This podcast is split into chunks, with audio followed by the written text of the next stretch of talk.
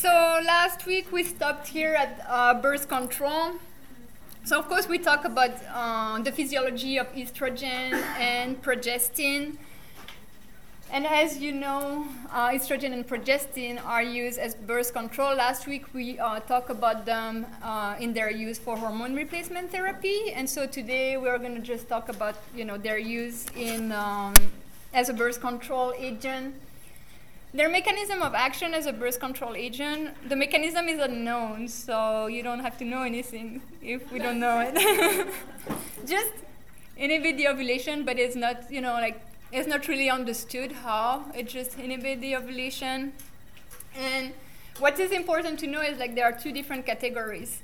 The most common uh, ones are the combination oral contraceptive, as I mentioned, it is more like for comfort purposes. And also because the combination, we saw that when they are used in combination, they reduce the risk of cancer. Um, so estrogen, progestin are the most commonly used uh, oral contraceptive. Then you have the progestin only uh, birth control pill. They're, they are known as mini pill. And um, you know, mini pill because they are not as strong as the combination one.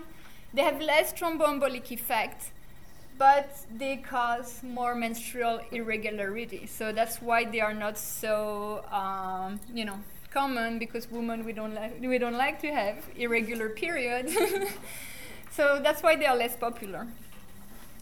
And now, in terms of the combination oral pro, uh, contraceptive, you probably know that there are like monophasic, biphasic, and triphasic. So monophasic that means during the 21 days of um, the treatment, they contain the same amount of progestin and estrogen.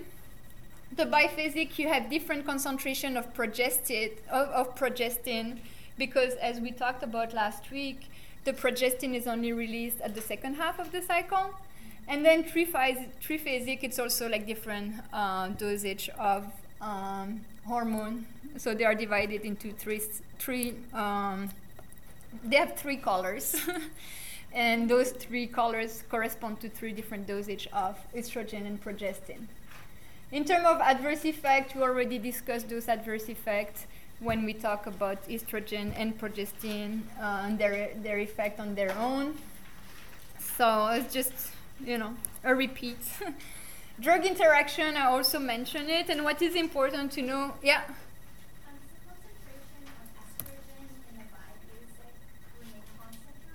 Yes.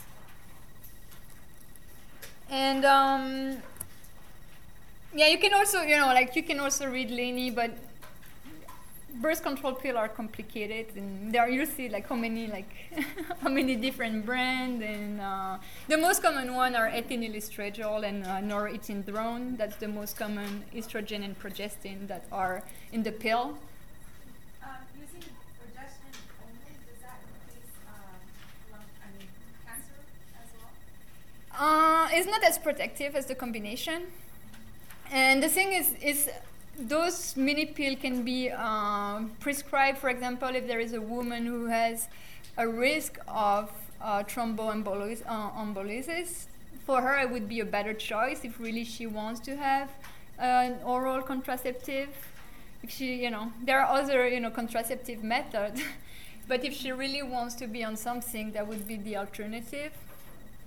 Um, now, the drug interaction, what you have to know is that uh, some drug reduce the effect of the oral contraceptive, and you probably know from the anti-epileptic lectures that you know that's the main category of drug, and that's what I want you to know is that a woman who is on a contraceptive and an anti-epileptic, they have to watch if it's an old uh, anti-epileptic because it can reduce the effect of the oral contraceptive, and you can have unwanted pregnancy.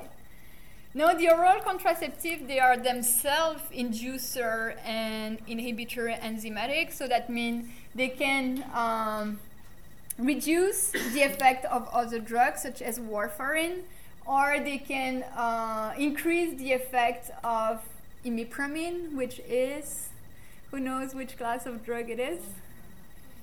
This one here? Tricyclic. So, um,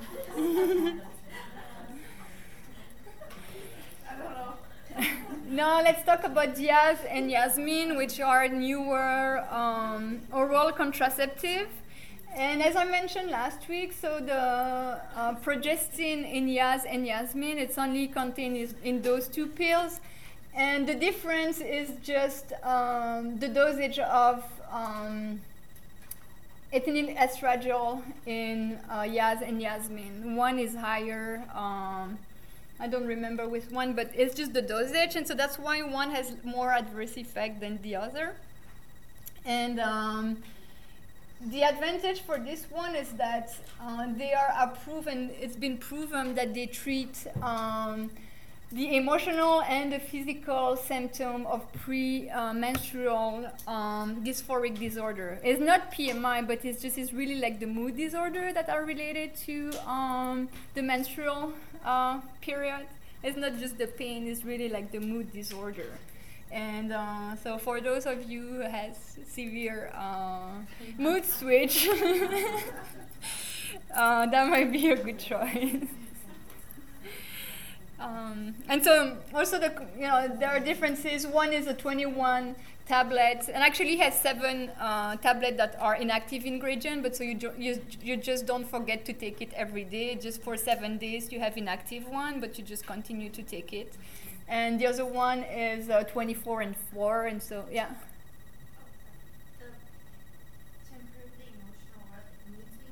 The, Yeah, because they, they have both the drospirenone.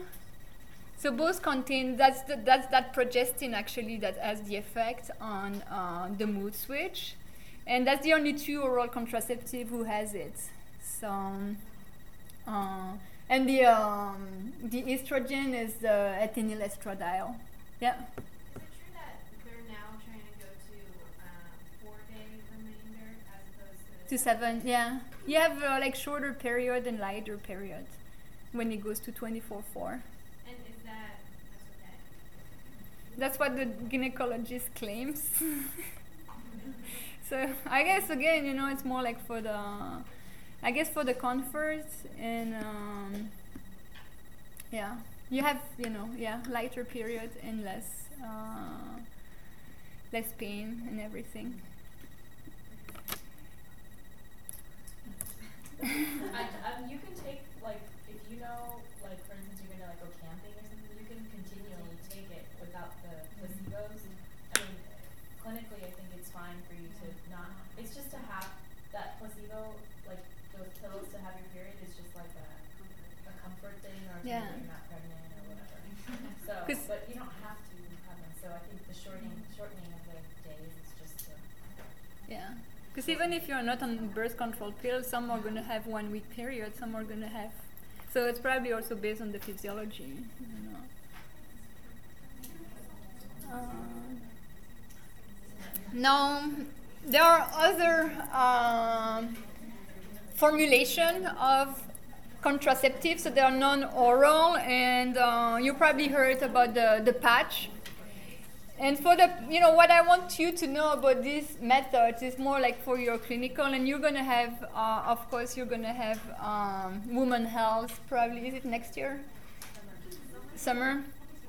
But the difference with the patch is that they have to put one patch every week, and then they do uh, for three weeks, and then they remove for one week. So this they have one patch every week for three weeks, and then uh, one week off.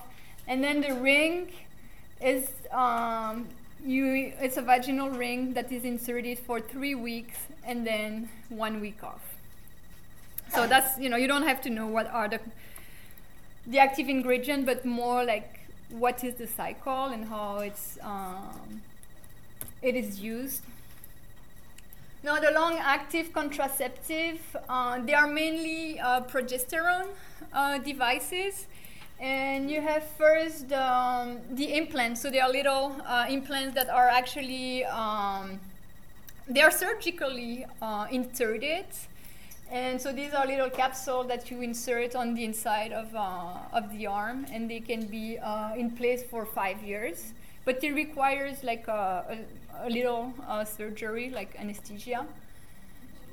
Uh, now you have the depot um, medroxyprogesterone. So if you remember from the principle, we talk about the depot preparation, which are like long-acting released, and because they are non-soluble when you do an intramuscular injection of those preparation, like the solubilization takes a while, and so you have a release of it uh, over time. So that's why it's a long, uh, long-acting. Is just takes time to uh, solubilize, and then when it's soluble, it's just you know goes to the blood and so on and so on. And so they last for uh, three months. They can also be sub-Q, but most of the time it's like uh, intramuscular. And then finally, you have the intrauterine device. Copper is not really known how it works, but it has a contraceptive effect. And so those there are three devices that are approved, and the other two are uh, progesterone only. So here, you know, again, what you have to know is that there are other forms than oral contraceptive, and they are mainly progesterone only. Um, no emergency contraception, so you know, sometimes that can happen. They are not taking precaution. and then uh, they need uh, emergency uh, contraceptive after the intercourse. And there are two different regimen. One regimen, it's a combination, so progesterone and um, estrogen. And if you look at, I'm not asking you to remember the dose, but if you compare with a regular oral contraceptive, they are way more uh, concentrated, so higher dose of estrogen and progesterone. And the first dose of uh, that uh, emergency pill has to be taken within 72 hours after the intercourse. And the second dose has to be taken 12 hours after the first one. And the other one, the plan B, is just a progestin only, but same, um, same schedule 72 hours after the intercourse and then 12 hours after the first dose. The way they work, um, they may prevent the ovulation, but because they're also effective on the second cycle of the of the, uh, the menstrual cycle, so it's not clear how they work because if they prevent ovulation but they also work after the ovulation, that means there, there is something, something else. So that's for the emergency uh, contraception. So what you have to know, two different type, Plan B, use and uh, Yuzpe regimen, and the difference between the two. Yeah.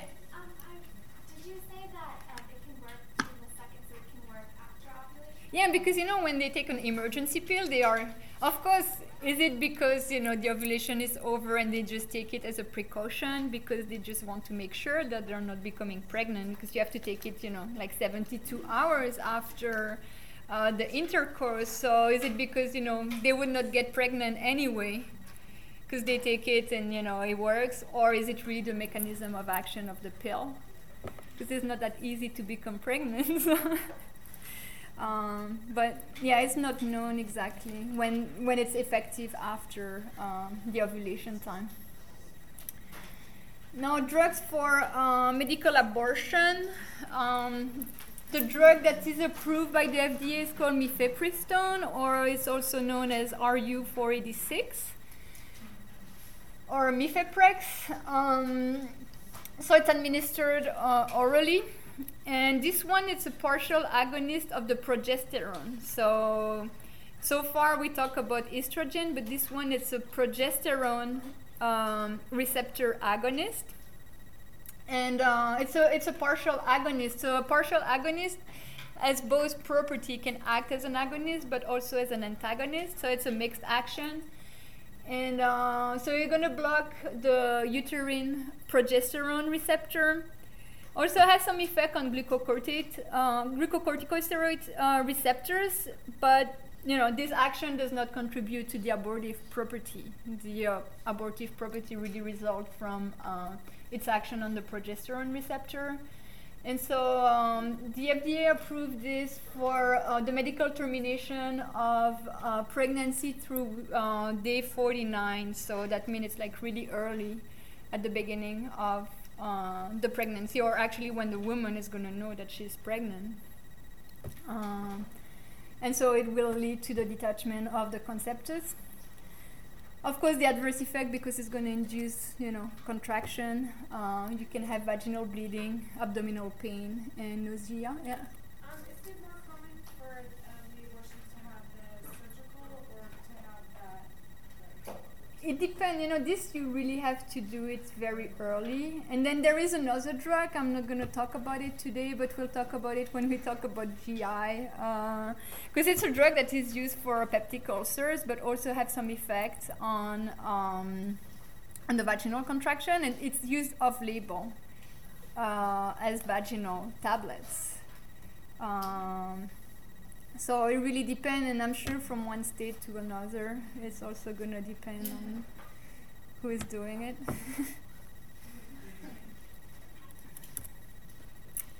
now, the drugs that are used to treat female infertility, and um, so clomid or uh, clomiphene citrate, this is usually the first uh, drug that is used in women infertility. So there are like different steps in treated infertility.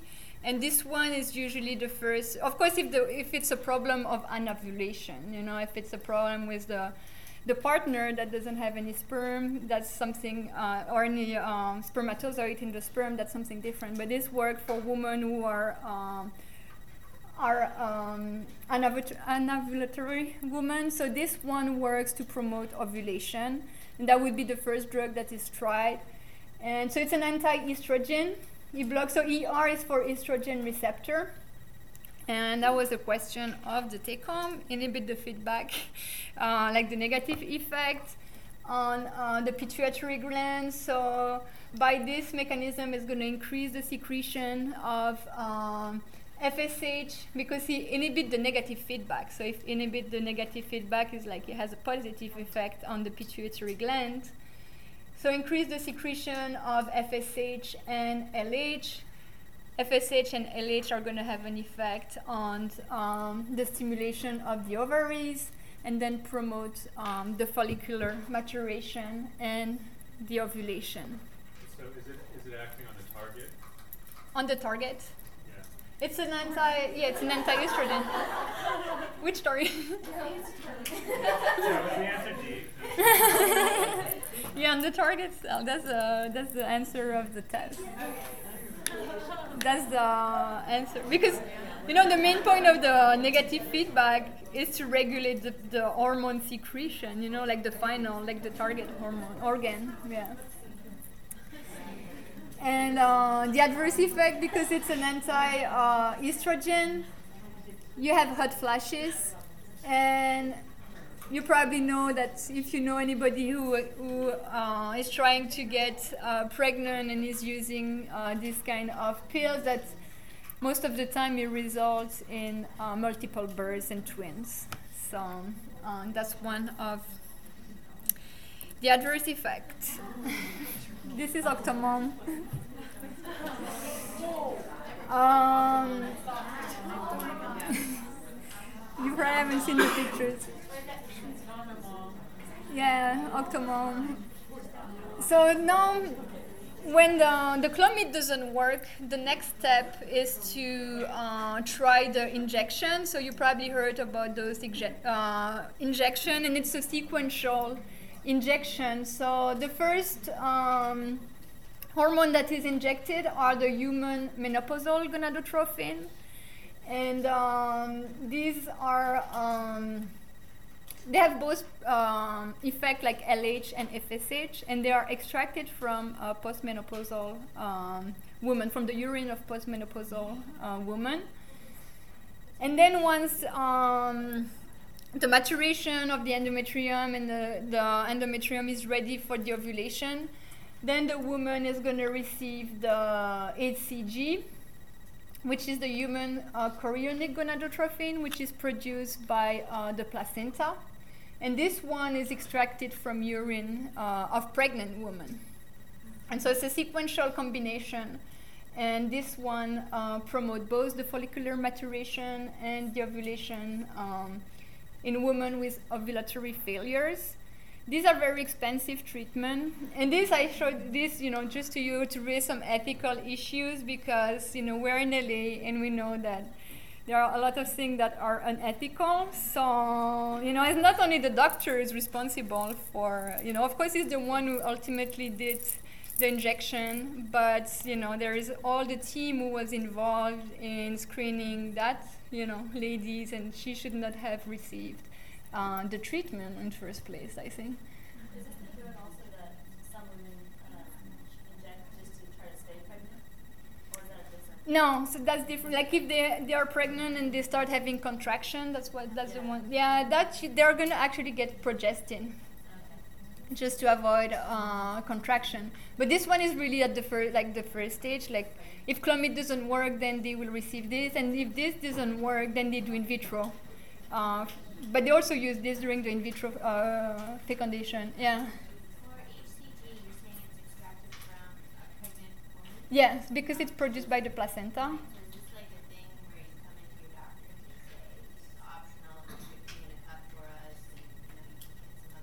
I don't know if it's the pharma. No, I guess it's the pharmaceutical company who. Uh, no. That's from the pharmaceutical company because it's really standardized and they have to, you know, these come in vials and it's produced by pharmaceutical companies. It's not something that they will inject to you that they collected from from your neighbors or. yeah, So these are used together, you would never use one not in the other, no.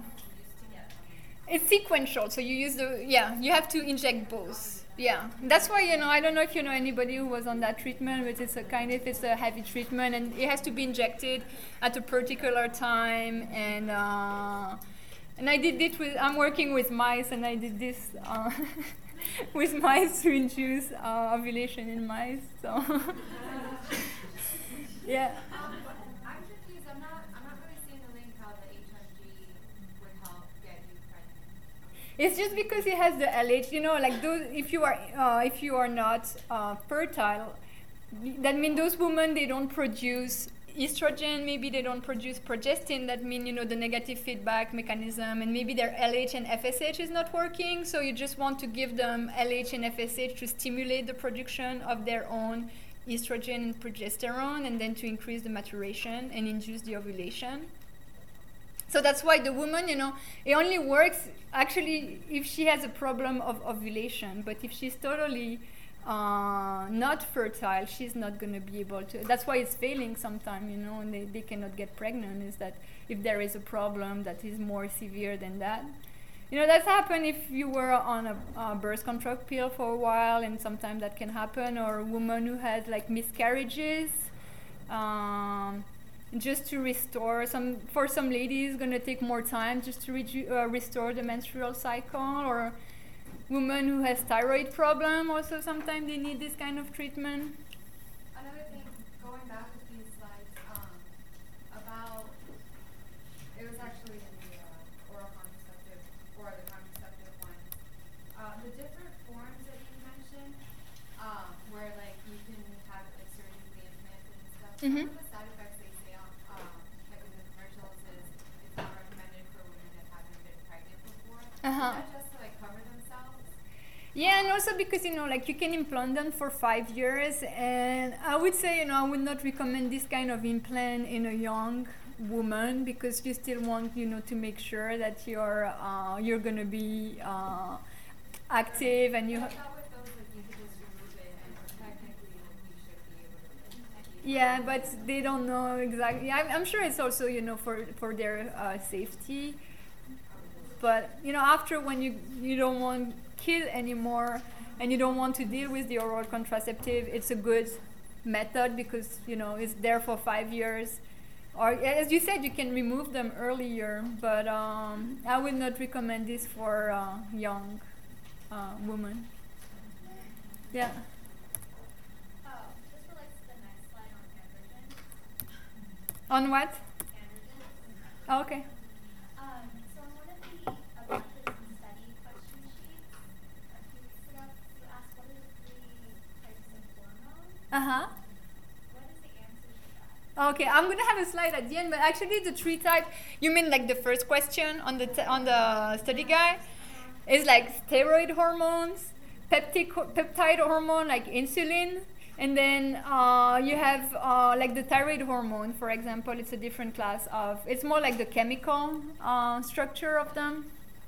And I have a slide at the end. Um, yeah, so, you know, I know that the, this is not really, you know, nice to see, but it's more like to raise like all those ethical issues um, about it.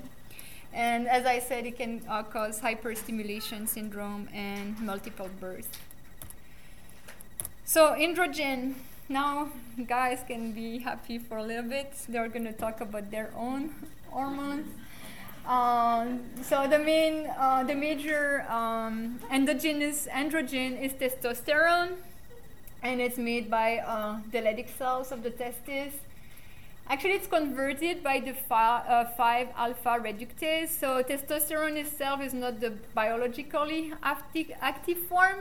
It needs to be converted by that 5 alpha reductase into uh, dehydro- dihydrotestosterone, which is the, the active form and which is the one that binds to uh, the nuclear receptor. And its synthesis is also regulated by a negative feedback mechanism, and LH and FSH are also the pituitary hormone that are acting on the um, testosterone uh, synthesis and release. Physiologic and pharmacologic effects. Uh, of course, you know, uh, testosterone is responsible for uh, the pubertal transformation in um, boys. It's also responsible for the spermatogenesis uh, in men. As anabolic effects, so you probably heard about uh, abuse in uh, sports and especially in baseball. for not, you know, citing any names, but uh, so they promote the skeletal uh, growth, so they can increase the muscle mass, and so if you need to enhance your performance, if you have to throw balls very far, that might be helpful.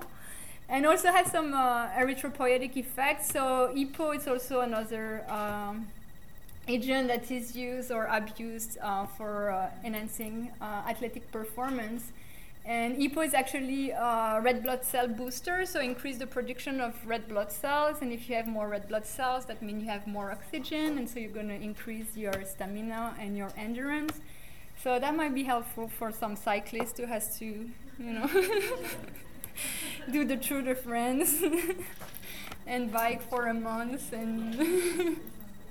Because you're European doesn't mean you can bash him. No, but I'm also I'm a doping control officer, and so I'm testing people, and uh, I know everything about what they can. so I'll do a test at the end. Who wants to pin a car? yeah. Are people just now doping with their own blood, their own? Yeah, no, that's the thing. And right now, actually, there is no method to um, detect like uh, autologous uh, transfusion. So that's the new thing. Now they are trying to, uh, you know, do some blood transfusion from them and then reinject it. Um, you, dr- I you cannot test for that. They cannot. They don't have. Uh, they don't have tests for it. They can test blood transfusion from donors, but they cannot detect if they do their own. purified hematocrit is like just through the roof. Like, isn't it Yeah. Yeah, right now. And you know, same thing for EPO. The thing I'm sure it was used for a while.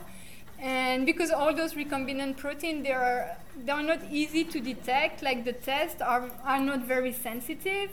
And of course, if they are cheating, you know, they are not going to use uh, a lot of them. And, and that's why now, in terms of doping control program, we try to test them uh, out of competition. And they try to do like um, biologic passport and test them, test their blood, um, especially for, for cyclists.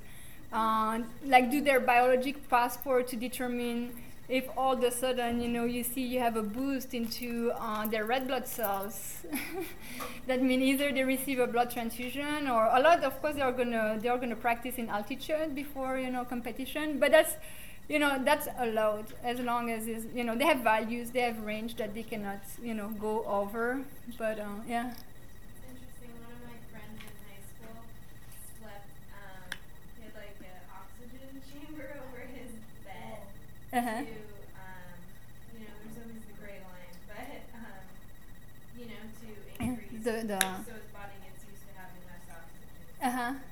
It's almost like you, you know, like how people train in altitude. yeah But yeah, They do know. Yeah, and that's why you know, like for those athletes, no, they do overtime, ju- not just on competition, because most likely they are not going to use it during the competition. I think no, they know like, but I'm sure like they are already using some, probably some new chemical that we don't know, and we don't know how to test it until they do and go and find you know a lot of them in their rooms, and that's what happened with EPO. You know, they they had suspicion and then they found like vials and vials and and then now they start testing for it but yeah so that was for the doping control thing um, so yeah testosterone when it's you know um, used appropriately uh, it's used for uh, male hypogonadism so for male who are not producing enough uh, testosterone and then for delayed puberty. So in that case, um, it's not an absolute necessity, but sometimes you know boys who don't have their puberty on time, they start to have psychological uh, problem, and not only for the boy but for the family. So it can be um, administered for that. Is is not a necessity, but more you know if the psychological effect cannot be managed, then they can um, use it breast cancer, so some uh, testosterone are used uh, in advanced and metastatic um, breast carcinoma. Also, there was, you know, they can be used in replacement therapy in postmenopausal uh, women because if you remember from last week, testosterone can be converted in uh, estrogen, so they can get a small amount, and so sometimes it can be used for hormone replacement therapy in uh, postmenopausal women. And you know if it's appropriate uh, can be used for catabolic catabolic state so to increase um, the muscle mass in patient with AIDS. But of course uh, it's not you know appropriately used for uh, athletic performance such as baseball and cycling and sprinters um, the adverse effect virilization, so more uh, masculine sign, uh, such hair growing. Uh, if it's used by a man, it's not too bad, but if it's a woman who has postmenopause, um, hepatotoxicity, they're highly hepatotoxic, so that's also why you know some of those athletes were abusing it, they have to be careful with their uh, liver function. Also, cholesterol effect. It has a bad uh, cholesterol effect. Reduce the good cholesterol and increase the bad one. Can cause edema, uh, gynecomastia, which is the development of breast in uh, male or female. That's also part of the conversion to estrogen because if you get more testosterone, you're going to get more estrogen too. It's just like the masculization, like, you know, hair, mustache. and then the abuse uh, potential. And so it's a Schedule 3. I don't know if you talk about the Control uh, Substance Act, but we'll talk about next quarter when we will see the opioid. But you probably know that some drugs are uh, controlled and like um, the um, Schedule 1 are the one that are the most. Um, they have the most potential of abuse, such as cocaine, uh, amphetamines are Schedule 1, and then you go 2, 3, 4, 5, 6, and then less uh, risk of abuse, but still with a risk of abuse, and so on and so on. And so, because of the abuse potential, you know, um, in that case for um, athletic performance, it's a Schedule 3. Here is the slide that you were looking for.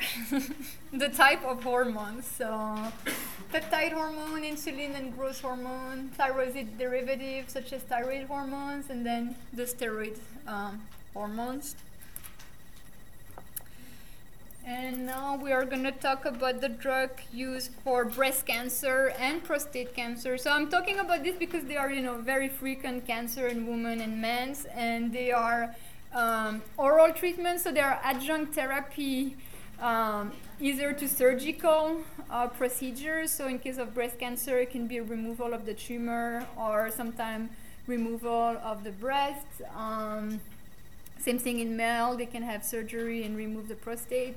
So they are adjunct therapy, and uh, some women don't need to have chemotherapy for breast cancer.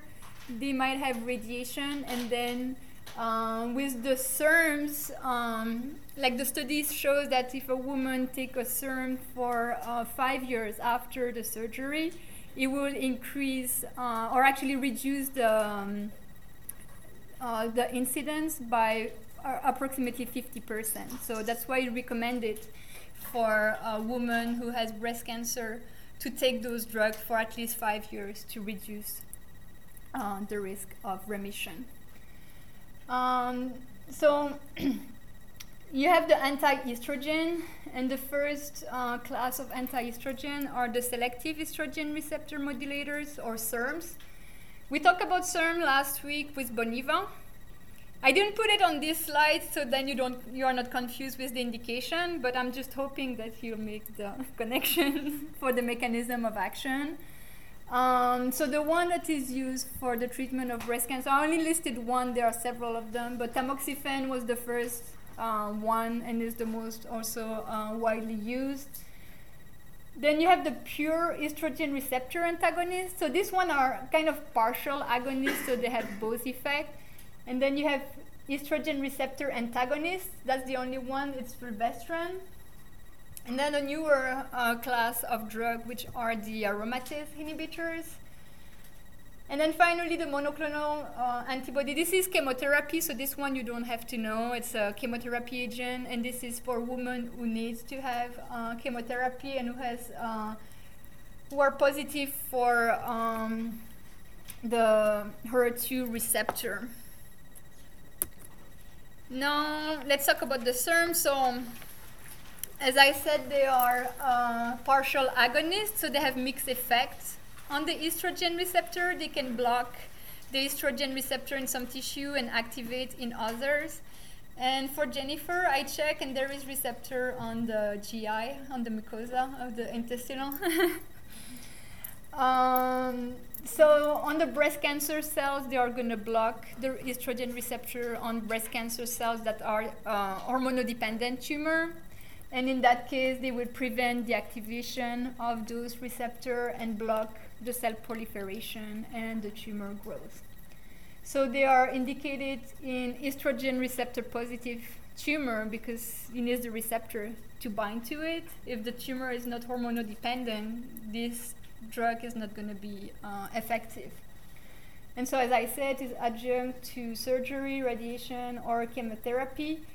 And also, there are some studies showing that it can prevent uh, breast cancer in healthy women, but who are at risk of uh, developing uh, breast cancer. Um, main adverse effect is hot flashes, fluid retention, nausea, vomiting, and then can increase the risk of um, endometrial cancer and thrombosis with uh, tamoxifen. Now, the new uh, class of drugs are the aromatase inhibitors. Um, and this one block the, yeah. Um, does it increase the risk of endometrial cancer across the board? I so remember somewhere it said 50, age 50 and above, it increases endometrial cancer. With the with the SERMs or this is with tamoxifen especially. Yeah. Yeah. Is it everyone that it increases the risk of endometrial cancer, or is it above? Above 50? Um, I don't know. I have to check. Yeah. Um, so the aromatase inhibitors. So aromatase is the enzyme that um, is used for the conversion of uh, androgen into estrogen um, in the peripheral tissue. So they reduce the estrogen production. They're also uh, used in the uh, as adjunct treatment to um, for the treatment of ER positive breast cancer. And now, uh, in terms of adverse effects, so that's why I have this one right here. Um, so it's a new class of drug, and so generally this is well tolerated. And I don't know if I mentioned it, but my mom had uh, breast cancer, and she was first on tamoxifen, and then they switched her to uh, the new Aromasin because it's a newer class of drug, fewer adverse effects.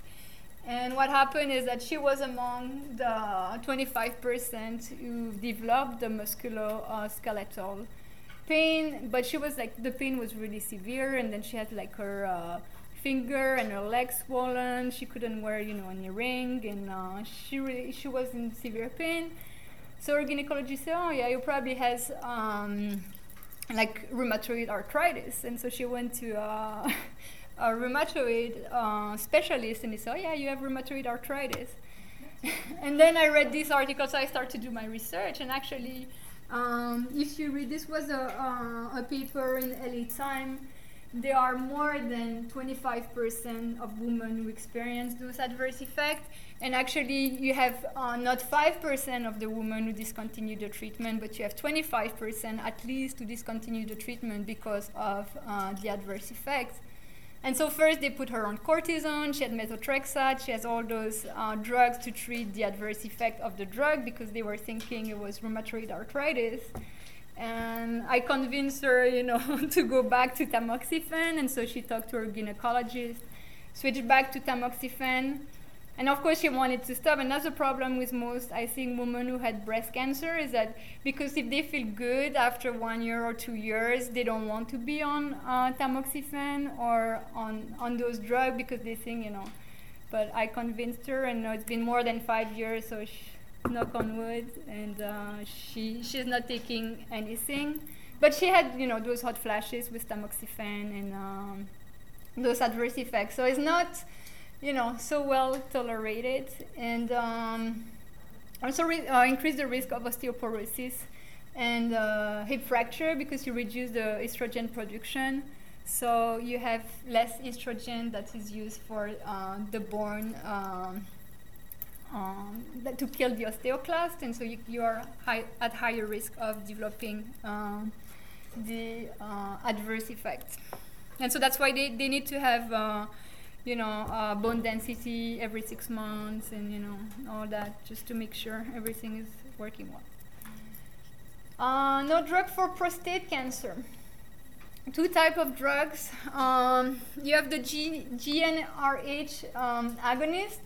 So GnRH is a drug. It's a hormone that is uh, produced by um, the hypothalamus and it's going to stimulate the pituitary gland and this one is used for the prostate cancer. And actually, at the beginning of the treatment, because it stimulates the glands, it's going to actually increase the testosterone release because it stimulates the pituitary gland, which stimulates um, the testosterone synthesis. And so, patients on this um, leuprolide, they can have a trans, uh, transient flare in the cancer symptom at the beginning. But as the treatment, you know, uh, progresses, the receptor become desensitized. So they are not responding, and that's when the, the real effect that you want to see um, start to occur. So you have a reduction of testosterone production because the, the receptor on the pituitary gland start to be not sensitive anymore to the release or actually to the GnRH. And so you have a release of testosterone uh, production. And this treatment is uh, often referred as the chemical castration so patients who don't want to have a surgery, they can take this. So it's um, it's a chemical uh, castration. And um, the second group of agents that are used for the treatment of uh, prostate cancer is an androgen receptor blocker, which is flutamide. And this one is used in combination, either with a surgical castration or with a chemical castration. It's not used as a single uh, therapy. And because it's an androgen receptor blocker, it just blocks the androgen receptor on the tumor cell. And then finally, the last class, then we'll take a break. Uh, drug for erectile dysfunction. I think everybody knows Viagra and Cialis. And if you watch CNN during Larry King Live, you probably did see the commercial of Cialis because it's probably the population who is watching the the you know Larry King live, so it's like Cialis all the time, and he talks about all the adverse effects of those drugs. Anyway, mechanism of action. It's um, they are both phosphodiesterase inhibitor. The different ones act on the PADE5-1 and the, the, other one is PADE5-2. So there are two types of, of phosphodiesterase inhibitors. And uh, what the phosphodiesterase do? So when you have, you know, sexual arousal, you have stimulation, and you have actually production of that cyclic GMP, which is a potent vasodilator. And the result of this is that you have uh, the man is going to experience the erection.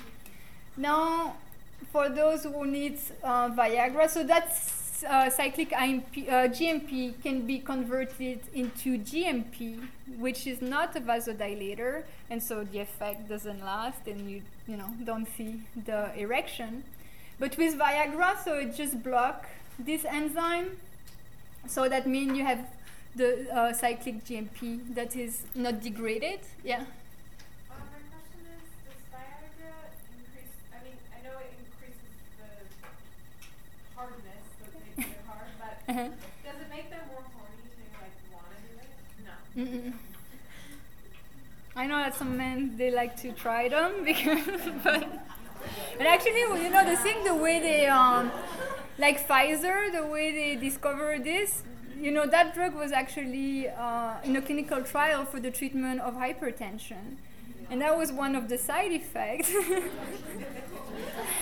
and um, but of course, you know, the dose is different, and so they use a lower dose for, and, uh, and it was never approved for the treatment of hypertension. But that was one of the um, the adverse effect. And I work in one of those, you know, clinical trial units, and the nurses who were there, they were explaining, you know, the effect they were seeing during the clinical trial. yeah. Was it not approved for hypertension because for patients interested in reducing hypertension, this was an unacceptable side effect, or? I don't know why, but I think they realized that they were going to make more money. And that's why, you know, the stock of Pfizer went up in the, I don't know when it, oh yeah, 98, like the stock doubled. If it was for hypertension, they would not have the same, you know, beneficial uh, effect. Sorry, one more question. Why is it bad to have an erection for more than six hours? Because it's painful. I don't know, I'm not a guy, but I'm sure. Oh my god, my brain. So that's why if you call, like if you uh, watch the commercial, they said, oh, if you have an erection for more than four hours, just call your doctor. It's a medical emergency. Tryptophan damages the vasculature in the penis, uh-huh. um, that it can. Yeah, like the blood is just, yeah. If GMP is a vasodilator, why would you give someone who had pulmonary arterial hypertension less, a lower dose? Yeah, because you know, like the enzyme work differently in the penis than the enzyme that is in the um, in the lung. So, and again, they notice, you know, by using the Viagra that actually can have some beneficial effect for the treatment of pulmonary hypertension. And now it's used, it's even used in pediatric pulmonary hypertension. So if you work in the children's hospital and you see sildenafil in the unit, uh, you have to know that it's not used for treatment of erectile dysfunction in kids. yeah. So my question is, why is it less of a dose? Why is it 20 milligrams as opposed to 25, 50, 100? They don't require as much to to see the effect in the lung. Yeah. And uh, yeah, so that you have to know that it's not only approved for erectile dysfunction, and it's a different name. But again, if you see the generic, you're going to see sildenafil in uh, either like a pediatric unit or a, cardio- a cardiac unit. Uh, you have to know that it might not be for the treatment of erectile dysfunction, but is used for uh, the treatment of um, pulmonary uh, hypertension. And uh, so the other one, you know, now it seems like it's more uh, about Cialis and it has a longer half-life, so it's better, less side effects. And um, so this one, um, so hypotension, because they are potent vasodilator, that's one of uh, the adverse effect. Yeah. Mhm. The... It's phosphodiesterase inhibitors. PED phosphodiesterase, yeah. So it's phosphodiesterase. So PD5 is the enzyme that convert the cyclic GMP to GMP. So if you block that enzyme, you keep more cyclic GMP, and the cyclic GMP is the one that is responsible for the effects. So why do we have inhibitor one and inhibitor two? It's two different type of enzymes. It's like isoforms. Okay. Yeah. Um, so yeah, one of the adverse effects we mentioned it priapism. Then you can have some um, neuropathy, and this might be because of um, um, some blood flow issue and can damage the, the uh, neuropathic nerves. Uh, it's rare, but when it occurs, it's um, pretty damaging. And then uh, sudden uh, hearing loss. This is not really understood why, but patient can um, experience hearing loss. Now the drug interaction, so it's important, totally contraindicated with nitrates because nitrate they also uh, act on the cyclic GMP, and so they have a synergic effect, and uh, they act on the NO release, and it can have a life-threatening uh, hypotension in patients who use nitrate, so totally uh, contraindicated. Same thing with alpha blockers. So alpha blockers are a type of vasodilators. It's not as potent in terms of mechanism of action because it's different. It's not, you know, really acting on the same uh, cyclic GMP. So there you have postural hypotension, not life-threatening, but you don't want, you know, any patient who are on a anti-hypertensive drug, I would say, yeah, they have to be careful if they want to use uh, Viagra.